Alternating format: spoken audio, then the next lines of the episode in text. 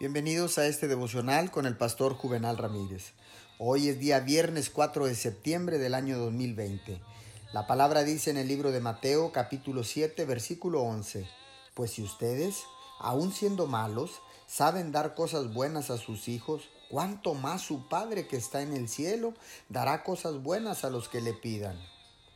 Pensemos en esta idea por un momento.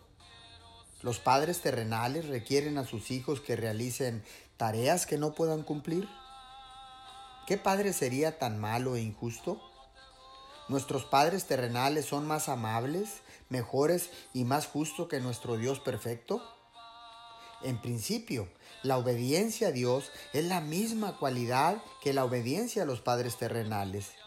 Implica ceder a lo que uno quiere para seguir lo que otro quiere implica la sumisión de uno mismo a la autoridad y los requisitos de un Padre. Oremos, bendito Padre Celestial, en este día decido someterme a tu, autoridad y cedo a mis propios deseos y a mis propios caminos para obedecerte. Tú eres un Dios perfecto y mereces lo mejor de nosotros. Guíame iniciando en este día para ser obediente a tus mandamientos y así continuamente en el nombre de Jesús. Amén y amén.